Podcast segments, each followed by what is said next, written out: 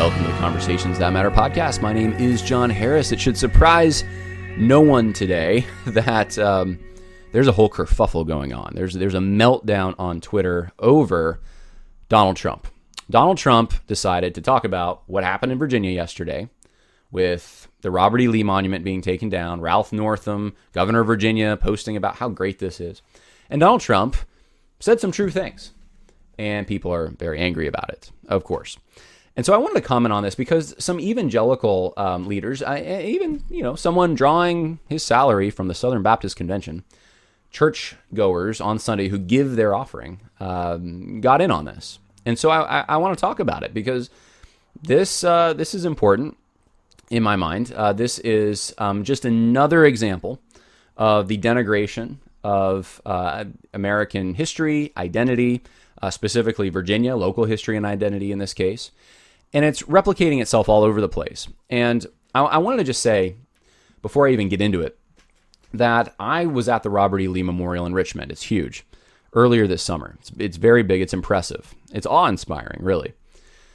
Uh, of course, all the graffiti and everything was kind of uh, discouraging, but but you, you see this this massive statue and um, it really honestly the base is what's massive the statue is big but it's not it's not like you know it, it's not like uh, i mean the lincoln monument is just way you know off of a human scale. It's huge. It's godlike. The robert e. Lee one is like kind of like this is a human who's a little you know set an example for us. You know, a little bit I, I think the scale is probably uh, you know larger than a man but it's not it but but the base is just it's huge that they have this thing on. And i got some um, some video of it because I knew that it would be taken down. And I knew it was it needed to be featured in American Monument. The documentary Last Stand Studios is putting out. Launch date is October 31st. And uh, I should just say, if you want to contribute to that, because we haven't raised all the money we need for it, you can go to the info section, um, and there's a link right there to contribute to American Monument at GiveSendGo. Now, um, I I've decided no matter what happens, no matter what we get. Um, I, in fact, I've already been doing this, putting some of the money that even uh, some of you who support me on Patreon have given. I've I've just been putting some of it towards that, and uh, and this is delayed somewhat uh, because we have two other projects that we're working on. One's very big, and the other one is, is smaller, uh, but they also needed to come out. So that, that there's the reason it's coming out in October. All that to say, um, it is coming out, and the reason, one of the big reasons for it, at least is because we know that, that, that I knew the Lee Monument was going to be toast in, in Richmond, but I know that there's many other towns, small towns, small communities where they have their monument to whoever, a soldier. I mean, now it's, you know, Christopher Columbus, founding fathers, even Joan of Arc, some of these things are being destroyed. But whatever the case may be, there's there's a concerted effort and there's national and international media coming to these small towns creating battle lines and people have very little courage and and it's understandable in some ways. Uh, in fact, I know some people who you know weren't expecting it and uh, over a different issue, but they all of a sudden had national and international media attention and were being called all kinds of names, and it really shattered them.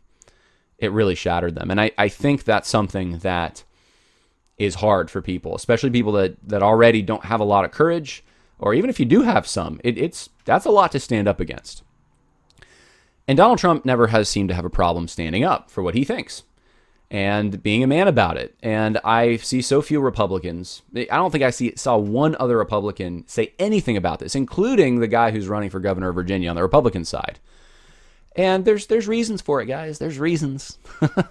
Even if they feel that way, there there's a cowardice there um, to to do the right thing and to stand up. And re- Republicans are notorious for choosing their battles by, you know, let let's just let's just let the Democrats have everything and we'll take this one thing that we don't have to risk our necks so much for and try to defend that until a year later when that's even out of style. And we'll, we'll, we'll just retreat. It's an endless retreat.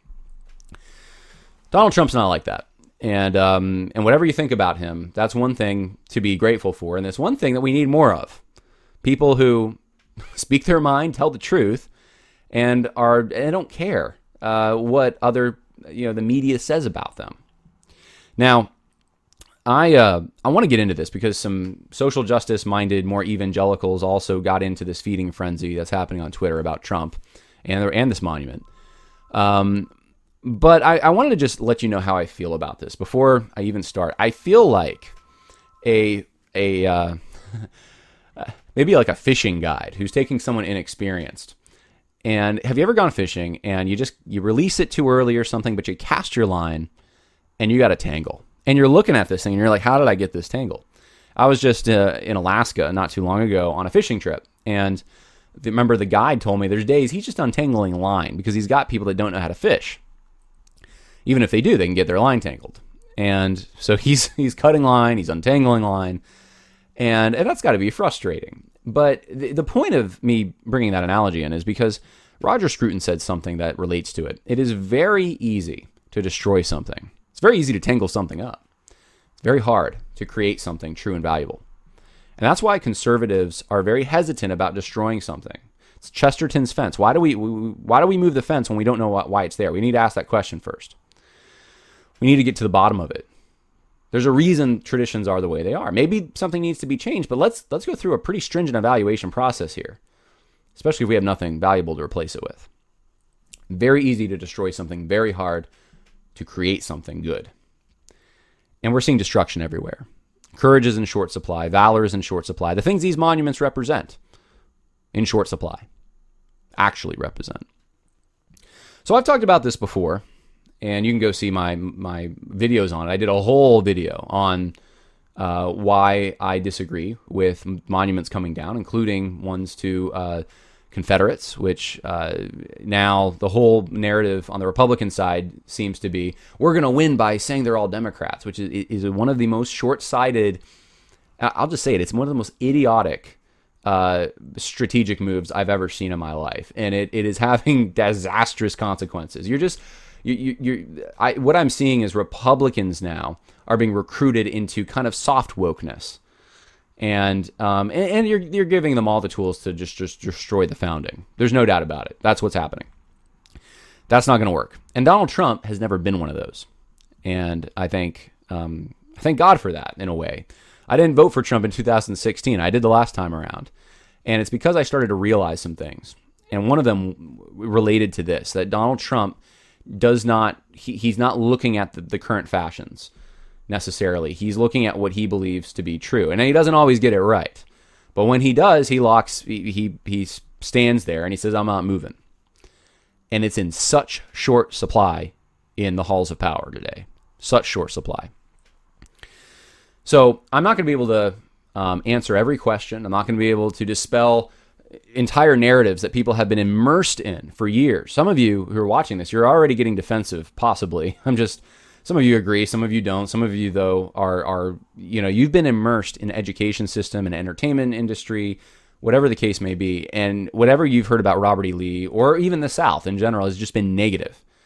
And that's been repeating itself and and now there's like a whole house built with the foundation and the, the walls and everything is kind of depending on something else that's uh, that and, and it's complicated. It's a complicated thing. So I know I'm not going to be able to dispel that everything in, in one podcast. It's just impossible. But what I can do is I can start to help people ask the right questions. And I will have some resources for you at the end. I look, I, I read, I, have read a number of Lee biographies. I've seen a number of Lee bios. Um, I I realize that most of the secondary sources today are bad. They're just bad. And yeah, I've read I read them. I've read you know Bonekemper and uh, William C. Davis, and I've uh, read uh, Guelzo, and uh, I've read um, I don't know who else. So no, I've just read a, a, number of the the modern historians that are fashioned as as the Lee experts, the Civil War experts, and most of them are activists of of some stripe. They are activists, and they may not even see it, but um, but most of history, it, it, since I, I went through a master's program in history, it, it's I think it's a little easier for me to spot. For people that aren't initiated into that, it's surprising. But yeah, 99% of historians are activists. And it affects the way they interpret. It definitely does. They're not trying to come up with a paradigm that makes sense of everything. They're trying to, they're ideologues. They're, they're looking at a narrow channel of, of, thing, of facts to evaluate, and then they create their narrative from that. So I'm going to give you uh, uh, some resources at the end uh, for further questions about what I'm about to talk about. So that all that is to say, I'm going to try to start the process of untangling the line, but I don't know how far I'm going to get. And I just hope that this helps some of you. At least put some things in perspective. So let's start here. Governor of Virginia, Ralph Northam. Finally, Virginia and Monument Avenue have moved beyond celebrating the Confederate insurrection. Do you think he chose that word on purpose? I do. Yeah, insurrection. Just like January 6th, right? We can all look forward to seeing Virginia's history remembered in a way that reflects who we are in the 21st century. Now, this is a problem. This is going to renew every 10 years, 20 years, whatever. We need a way to remember that reflects how we think now in 2050, in 20 whatever. I mean, it's just going to keep going. That we got to reevaluate this now. We got to re- reevaluate that now. We got to re- there. There's no end to this, and you don't see this happening as much in Europe or places with ancient histories. Um, you certainly don't see this happening in the Middle East. You did see this during Mao Zedong's uh, Cultural Revolution. Uh, this is what th- this is. I, I I'm just going to say this is what communists do. This is separating a people from their past, from their identity, um, and it makes them more docile and it makes them more uh, easy easy to control. And um, those from communist countries that are seeing this, who grew up in those countries, uh, I've heard a number of them who, who have grown up in those countries say the exact same thing. This is a cultural genocide, is the word I've also heard used. That things are being renamed, uh, local identities, local the, the, stability that comes with having heroes and being uh, proud of who you are and where you're from, and being able to draw inspiration from the past. That doesn't matter anymore. That's all gone, and there's nothing to replace it with. Nothing of value, nothing comparable. NPR Virginia officials are replacing objects from a time capsule that was stored inside the base of the Robert E. Lee statue. Among the new items, kente cloth worn at the 400th commemoration of 1619. Kente cloth. You know, there were tribes who wore kente cloth who were uh, basically slaveholding tribes. I don't know. Anyway, that doesn't matter, right? They weren't white. Um, an LGBTQ pride pin. Yeah an expired vial of COVID vaccine. Yeah, that's what's being placed now in the. So what, I guess they're going to keep the base there, but take away the statue. I mean, this is just an eyesore, and just put this is insane. this is insane. Um, but people are going for it in in Richmond. Now, look for those who haven't been to Richmond. Let me just say something about Richmond. I, I was I actually uh, bought my last vehicle in Richmond uh, used vehicle. It was it was right right as things were spiking in the used car business. So I'm glad I got it when I did. It's a Ford Ranger.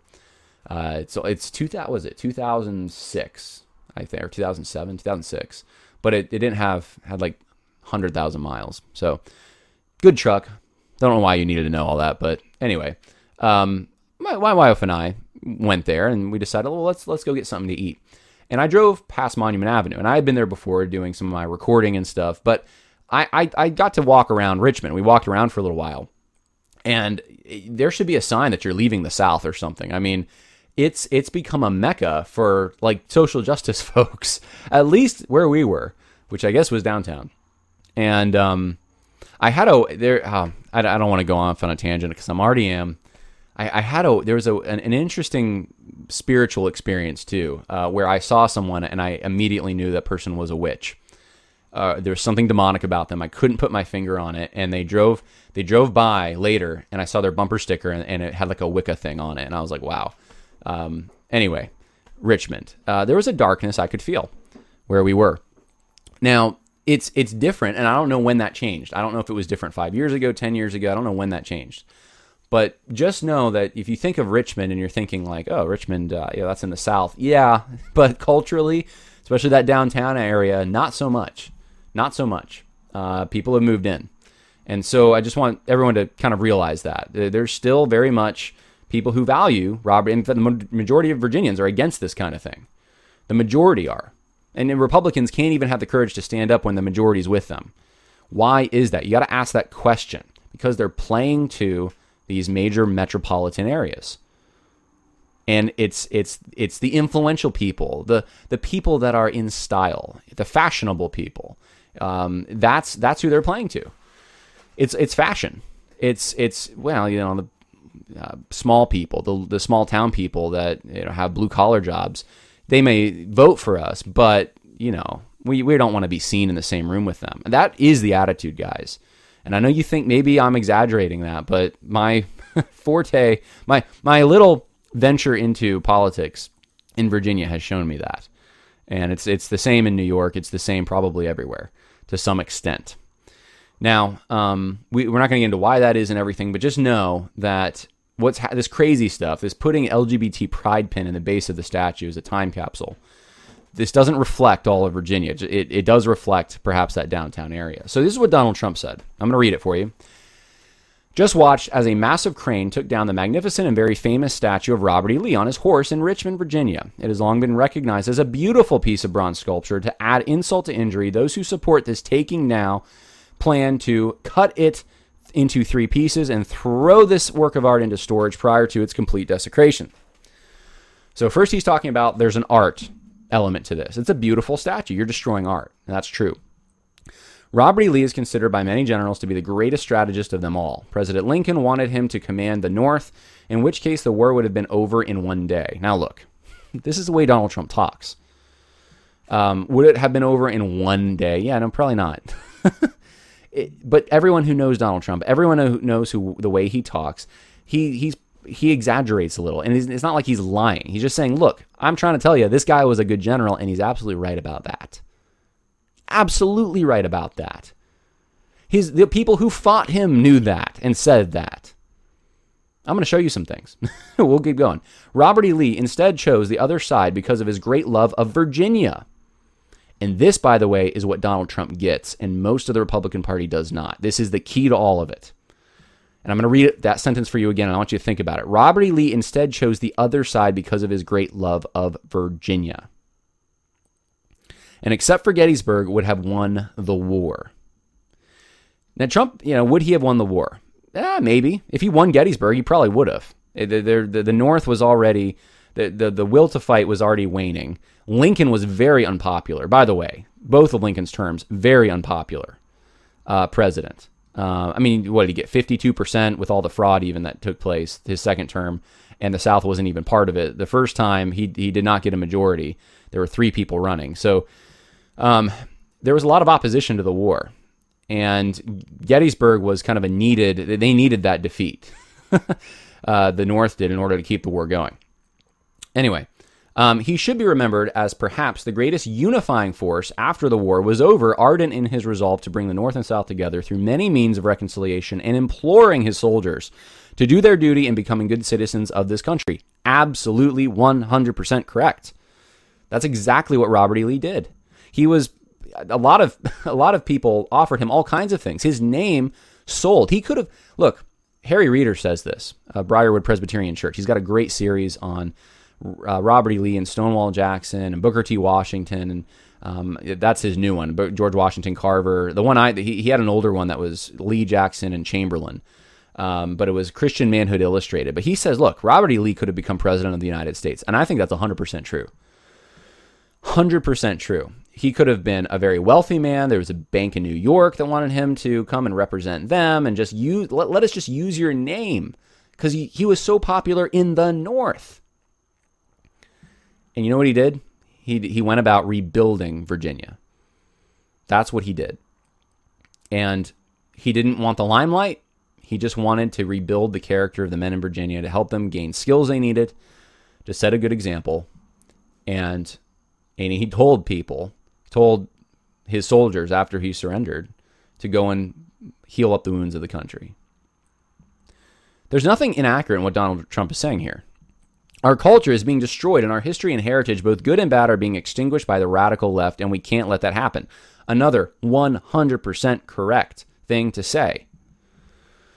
If only we had Robert E. Lee to command our troops in Afghanistan, that disaster would have ended in a complete and total victory many years ago. What an embarrassment we are suffering because we don't have the genius of Robert E. Lee. Now, do you think he's Donald Trump's actually saying, well, you know, Robert E. Lee, with uh, his knowledge of 19th century warfare could have committed. No, obviously, he's saying that if you had transplanted Robert E. Lee and you, you know he was alive today with his genius, knowing about modern warfare, he would have been good. He would have been a good general.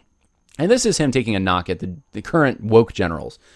Uh, yeah, th- that's what he's saying. It's it's an exaggeration, but it's hyperbole. And it's a figure of speech that, look, even the Apostle Paul uses a lot of hyperbole. There's nothing wrong with this. There's nothing inaccurate about any of this. This is all 100% true. everything he's saying here, and it's not outlandish to say any of this. Now, I'm not going to go through all the meltdown because the internet had a crazy meltdown. You know, it was just the usual Trump is white supremacist, KKK, whatever. Um, I want to show you though, let, let, before we continue on here, this is um, something that the U.S. Department of the Interior National Park Service put together in 1992 called Monument Avenue History and Architecture. This is what the government said in 1992. Colonel Archer Anderson gave a much admired dedicatory address at the unveiling that diplomatically skirted the moral and political import of a monument to a leader of a failed rebellion and the defense of slavery. Okay, so you see the PC stuff's coming in. Uh, and this is a government document from the 90s, so that's expected.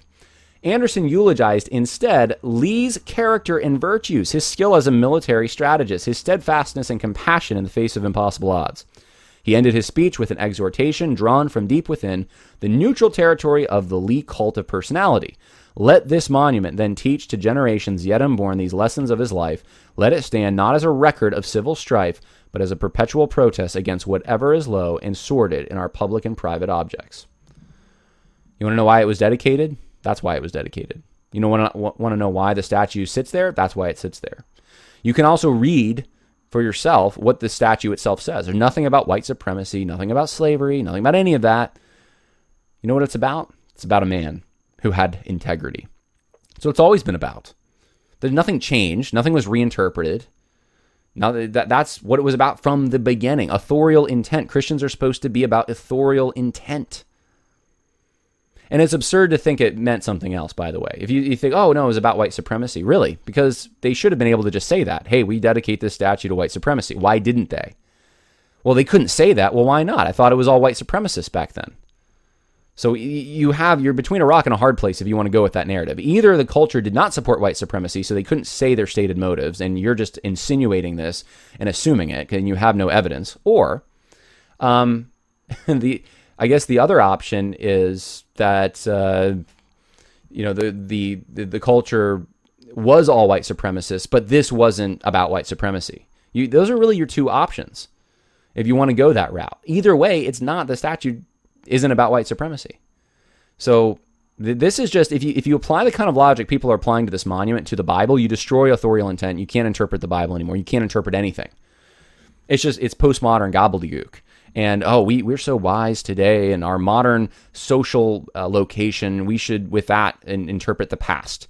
The past is the past. It happened. You don't get to change it. You can try to um, basically changing people's memories about it is not is not actually changing the past. It's just lying to to people in the present. Now, I want to show you, here's a few uh, reactions from uh, the uh, EIC, the Evangelical Industrial Complex. Duke Kwon uh, is formerly a Presbyterian pastor. I'm not even sure what he's doing now, but he's uh, there's a lot of woke stuff he said. Um, he retweeted some people saying uh, negative thing or positive things about the removal of the statue. Um, he quotes Martin Luther King Jr. How long? Not long, because no lie can live forever. Right? It was just a big lie that Lee was this great person that should be admired. Just a big lie. Uh, he and, and then it goes on. It says, let's well, actually, hold on. He retweeted NBC News. Jerome uh, Gay, um, interesting perspective on the monuments, and he quotes uh, someone named um, Hillary Green, and uh, it's it's it's just and this I haven't looked into more, but it's just hey, here are some people that were African American who were against Confederate monuments. And I didn't look into it. I don't know if it's accurate. I, I do know this. I do know at Robert E. Lee's funeral there were a lot of a lot of black people there. Um, I, I haven't looked into it. I'm pretty sure, though, that at the dedication of the statue, there were probably a lot of black people there. Uh, I mean, Robert E. Lee um, wanted to give slaves their freedom if they fought for the Confederacy. It was late in the war when that got passed and everything, but uh, Robert E. Lee was against slavery, didn't like it. Um, Robert E. Lee manumitted his slaves. Uh, Robert E. Lee um, knew that uh, getting rid of slavery was um, something that, that was inevitable. Uh, Robert E. Lee was the one who knelt down beside uh, a black man right after the war, taking communion, and was quoted as saying, "The ground is level at the foot of the cross." That's that's Robert E. Lee. So that's the Robert E. Lee of history, though. But today, there's this, this this fascination that even evangelicals have, evangelical elites, I should say, that if a, if if black people or a majority of black people think something today, especially, uh, then there's no right that anyone has to challenge it. Now, look, the majority of of black people vote for Democrats. Uh, black churches don't take stands against abortion. Generally, historically, black churches. I'm not saying they all don't, but I'm saying generally they do. They're they're they they give a pass to murder does that mean that they're right or wrong or can we even and you're going to find evangelical leaders are very reluctant and they, they won't critique that generally they don't they want to stay hundred yards away from that um, david platt you know constantly tries to make the point well black christians vote democrat white christians vote republican therefore can't we all just get along it's acceptable for christians either way no it's not and we we shouldn't be making our decision based on oh look a majority of people who look a certain way do this thing that's just it's it's irrelevant. But it's relevant to the evangelical leaders, and it's relevant to Jerome Gay, apparently. And I don't even know whether this assessment's even true or not. Uh, you have Karen Swallow Prior. We can't rewrite history, but we can learn from it. I'm not even sure what her point is. She posts this article from the New York Times, which, yes, is very anti Lee. Uh, I guess she's in league with that somehow. Um, I don't know who she's saying is the one that's rewriting it. I'm assuming she's saying, you know, it's the people who admired Lee. They're the ones rewriting history. So it's positive that this comes down. Anthony uh, Bradley retweets someone who says, look, the Robert E. Lee monument, this was, uh, this was a Civil War hero now widely seen as a symbol of racial injustice, right? This was from the Associated Press. And this person takes issue with it. Um, you know, how can you say that he's a Civil War hero? Basically, and Anthony Bradley is saying, yeah, you can't say he's a Civil War hero, or you can't say that. He's always been a symbol of racial injustice. Uh, you're calling a traitor a hero. I mean, look, George Washington was a traitor, right? All the founding fathers who resisted England would have been traitors, right? All the Native Americans who resisted the federal government after the Civil War, going into the native lands and doing the same thing Sherman did to the South to them, uh, I guess they're all traitors, right?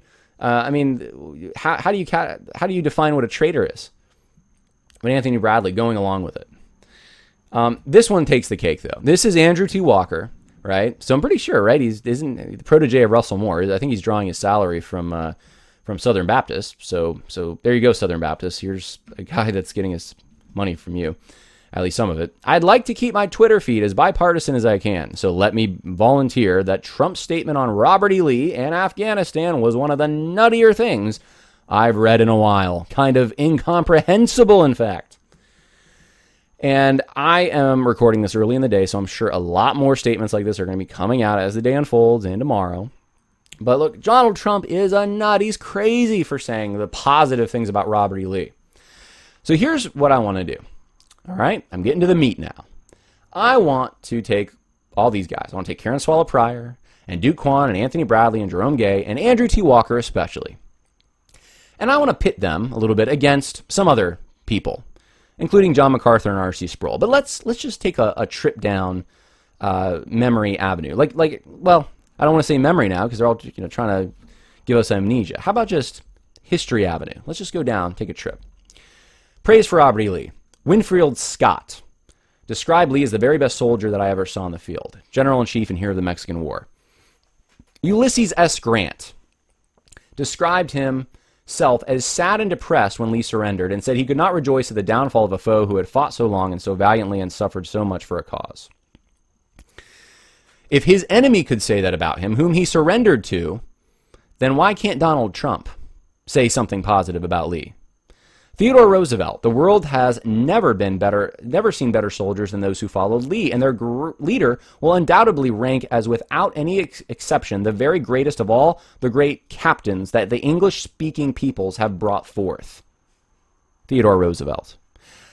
Franklin Delano Roosevelt praised Lee when he attended the unveiling of the statue of Lee in Dallas, Texas in 1936, which is also removed. We recognize Robert E. Lee as one of the greatest American Christians and one of our greatest American gentlemen. President Gerald Ford said that General Lee's character has been an example to succeeding generations, making the restoration of his citizenship an event in which every American can take pride.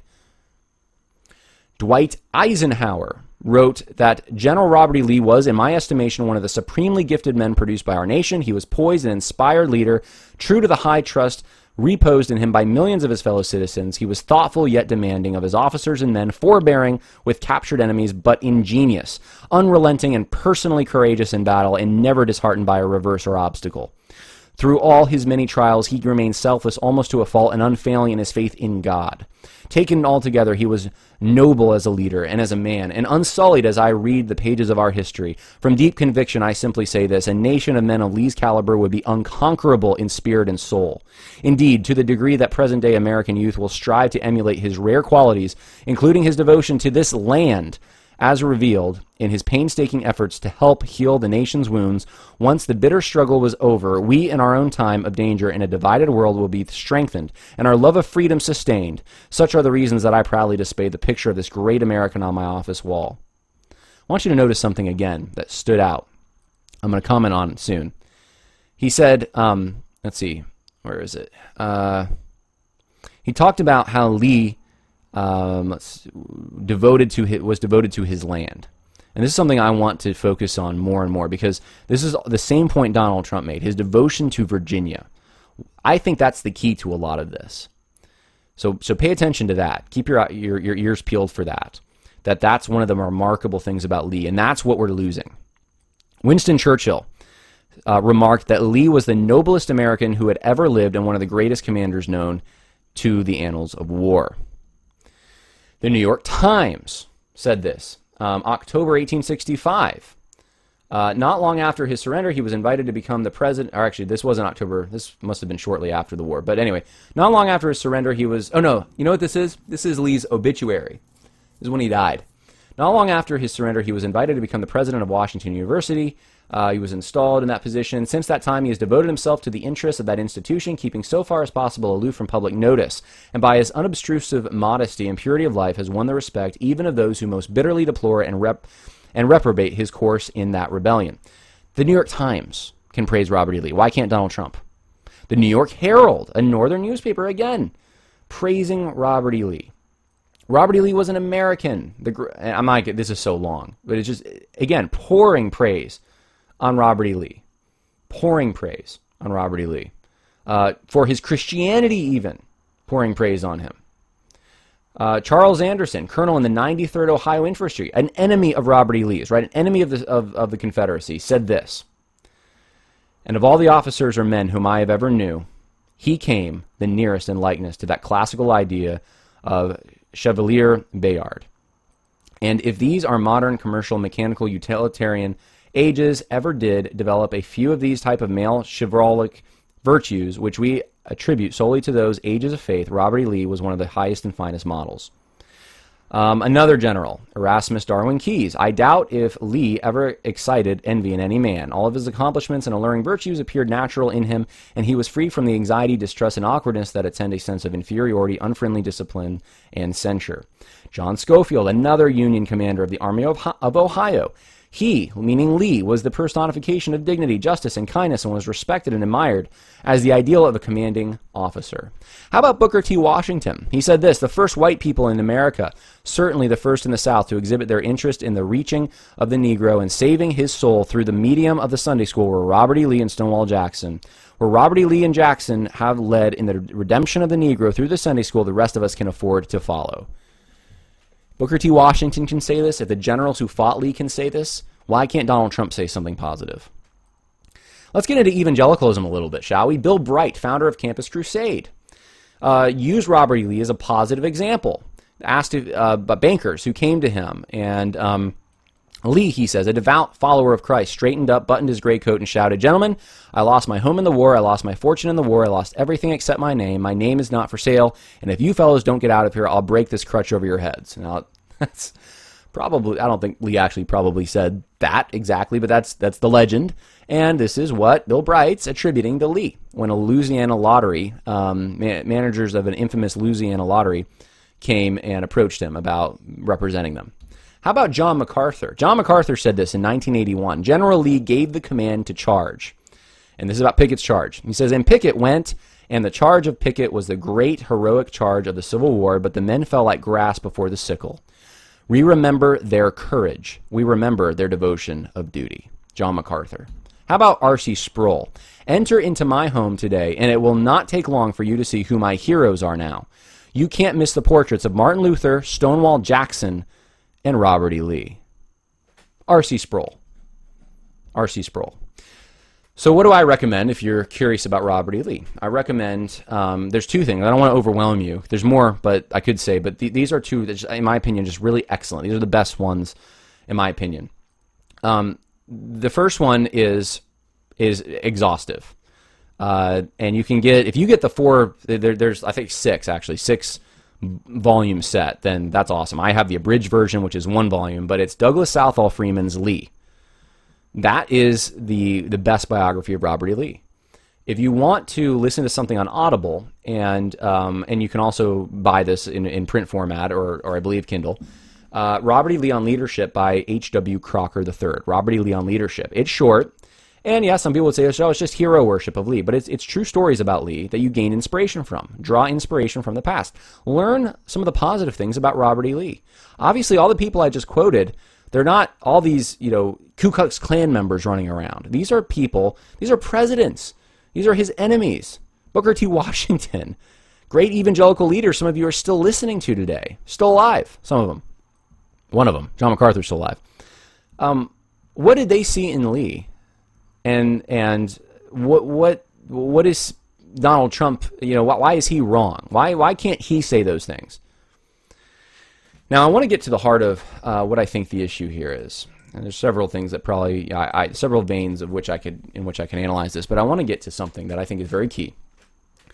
And it comes down to what Donald Trump said about Lee choosing to defend Virginia.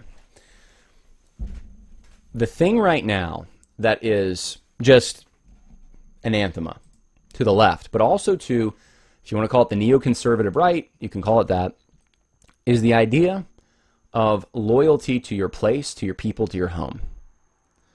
Loyalty to those things, protecting those things. You say, no, that's not true. That you know, what about the mask thing? What about stopping the spread and all that? That is, I think people who have been paying attention for long enough, that's become a big virtue signal of people showing how good they are because they have a mask or they have a vaccine or something. It's not true love of people, a place, of neighbor. There's not true love there. There's judgment if you don't have it. That's all it is. Uh, condemnation, much condemnation. Um, and I'm not saying that maybe there's some a few people out there who are doing it from love. I'm not saying that there aren't, but I mean in general, bird's eye view here. The elites that are pushing this stuff, they're not doing it because they love people. In fact, if the if the, the numbers that we're starting to see now, especially from places like Israel and the UK, show, yeah, this is actually the, the opposite. You know, stop doing this, right? Um, both sides now have adopted an ideological way of looking at reality and justifying all actions. All actions must come down to equality or democracy generally. Inclusion, equities, you know, uh, diversity, but it, it's some form of equality. They, they have two competing visions of reality, what reality should look like. And the elites on both sides and both parties have maybe a little bit of a different way of looking at it, but they still want to get to this place of equality somehow that they're never really going to reach. And that's how they justify their actions. Well, if it's in favor of equality somehow, if that's what it's doing, then it's a good thing. Robert E. Lee looked at things differently, and also Donald Trump. Donald Trump also looks at things differently. Donald Trump is not looking at status. He's not looking at, well, hey, hold on. Uh, is everyone equal? Okay, everyone's equally impoverished. Well, that's better than some people having more than others, right? Donald Trump is looking at everything and he's saying, what's the best outcome for everyone? And if some people are more rich, that's fine. But he's looking at condition, not status. Robert E. Lee looked at condition. Most people, if you look in the, in the mind of people in the 19th century uh, who weren't utopian egalitarians, they were looking at condition more. The, the quality of someone's life, what was best for them uh, given even maybe some of the limitations they had. Not we got to force everything into this mold of equality, and if we break a few eggs, fine. That's where we are now. And that's the thing that sets Donald Trump apart. That's the thing the left can't stand about him. He has loyalty to people. It's not even loyalty to principles. This is one of the things in 2016, one of the things that shifted my view of Donald Trump. Because I thought, man, this guy does he's not principled enough. How can I vote for him? And, and as, as I've watched the person I did support um, become less and less principled over time, and it's good to be principled, by the way. We want to be principled, but what I'm getting at here is ideological principle. Like, like I, I, I thought Donald Trump's not principled, and the person I did support was more firm in their. They, they had general. They had lines that they wouldn't cross. I thought. Now they've crossed them. Some of them, and I realized, okay, that person was looked like they were principled in a certain. If the conditions were right for them to look principled, they'll look principled. But if the conditions change, they're gonna their their principles start changing. Um, and the goal, the, the the main goal, ends up some kind of equality, some kind of state. They're they're trying to to, to move everything towards some kind of semi utopian something. They're trying to to create something. The thing about Donald Trump is what many took as him being not principled, I think was him actually just his principle was I want the best for people, if you want to call it that. That was his principle. It wasn't taking like, all right, equality is what we're striving for, and we got to make every single sacrifice. We got to destroy everything that is preventing equality. And if people die, they die. If people are, you know, get lose their job, they lose their job. Whatever happens, we have to promote equality, right? That wasn't Donald Trump. Donald Trump didn't start with equality and then sacrifice human beings. He started with human beings and what would be best for them, and then show me what, what we can do to make life as best as we possibly can. And his vision for what the best life is was what he grew up with. And it was nuclear families, it was good jobs, it was it was gen, it was sort of a general semi-Christian, even though I'm not saying he's a Christian, but I'm saying the way he grew up, this general kind of semi-Christian work ethic, um, and, and, and, and life, liberty, and property, right? Life, liberty, pursuit of happiness, property, that kind of thing. So that's not the vision today. That's what's basically being uh, rejected in Donald Trump. And it's the same thing that was rejected, that's being rejected in Robert E. Lee. I think that's one of the reasons the left can't stand him.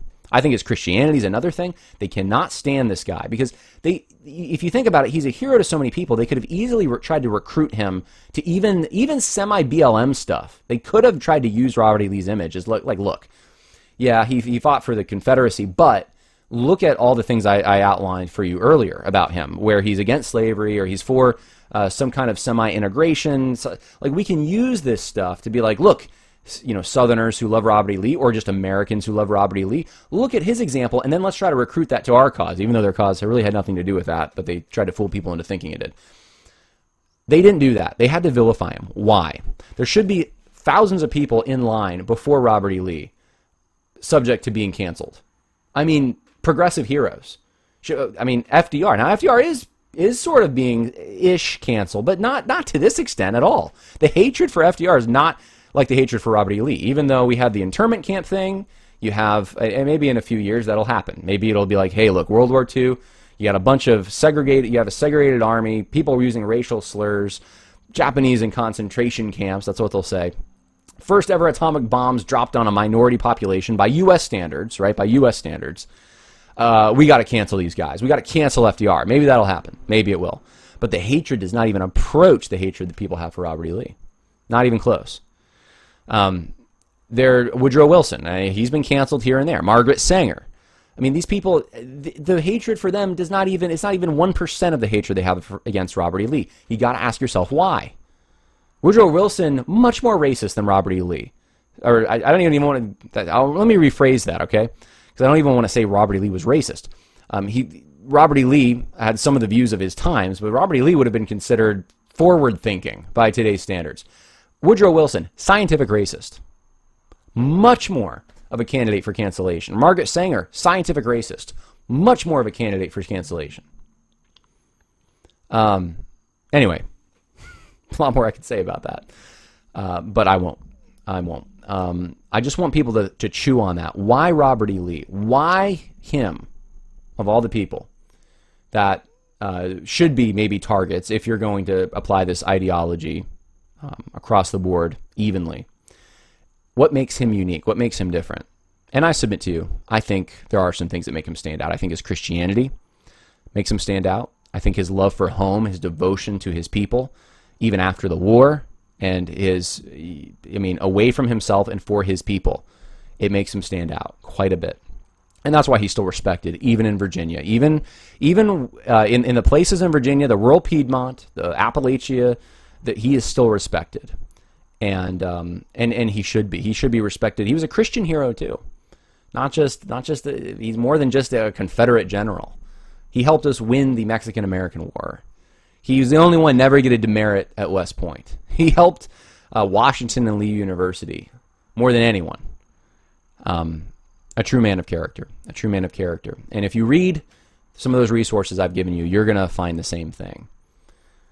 Uh, I could comment on the other sources out there that disparage him, and there are quite a few. In fact, um, one of the ones I read recently, "Clouds of Glory" by Michael Korda. It's it's decent. It's okay it's uh, you know an attempt, but you can tell you know this guy's trying to detract from Robert E. Lee, and that's like that's pretty much everything I've read recently on Lee.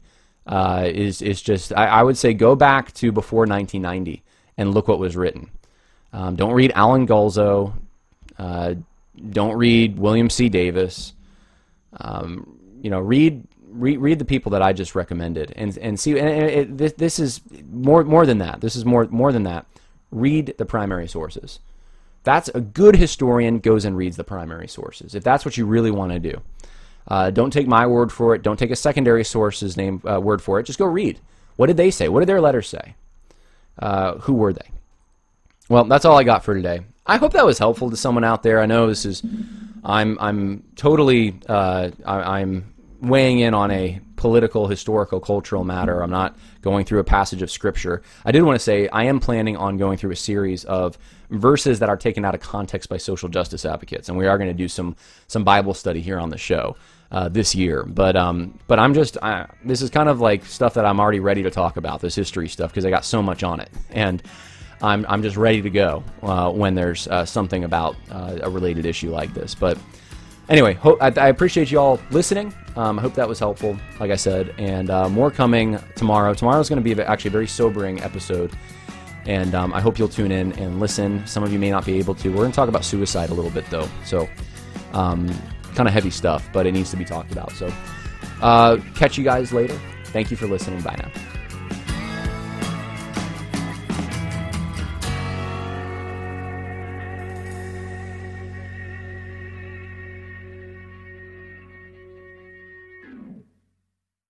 Know how to book flights and hotels. All you're missing is a tool to plan the travel experiences you'll have once you arrive. That's why you need Viator. Book guided tours, excursions, and more in one place. There are over 300,000 travel experiences to choose from, so you can find something for everyone. And Viator offers free cancellation and 24 7 customer support for worry free travel. Download the Viator app now and use code Viator10 for 10% off your first booking in the app. Find travel experiences for you. Do more with Viator. When you need mealtime inspiration, it's worth shopping Kroger, where you'll find over 30,000 mouthwatering choices that excite your inner foodie. And no matter what tasty choice you make, you'll enjoy our everyday low prices, plus extra ways to save, like digital coupons worth over $600 each week. You can also save up to $1 off per gallon at the pump with fuel points. More savings and more inspiring flavors make shopping Kroger worth it every time. Kroger, fresh for everyone. Fuel restrictions apply.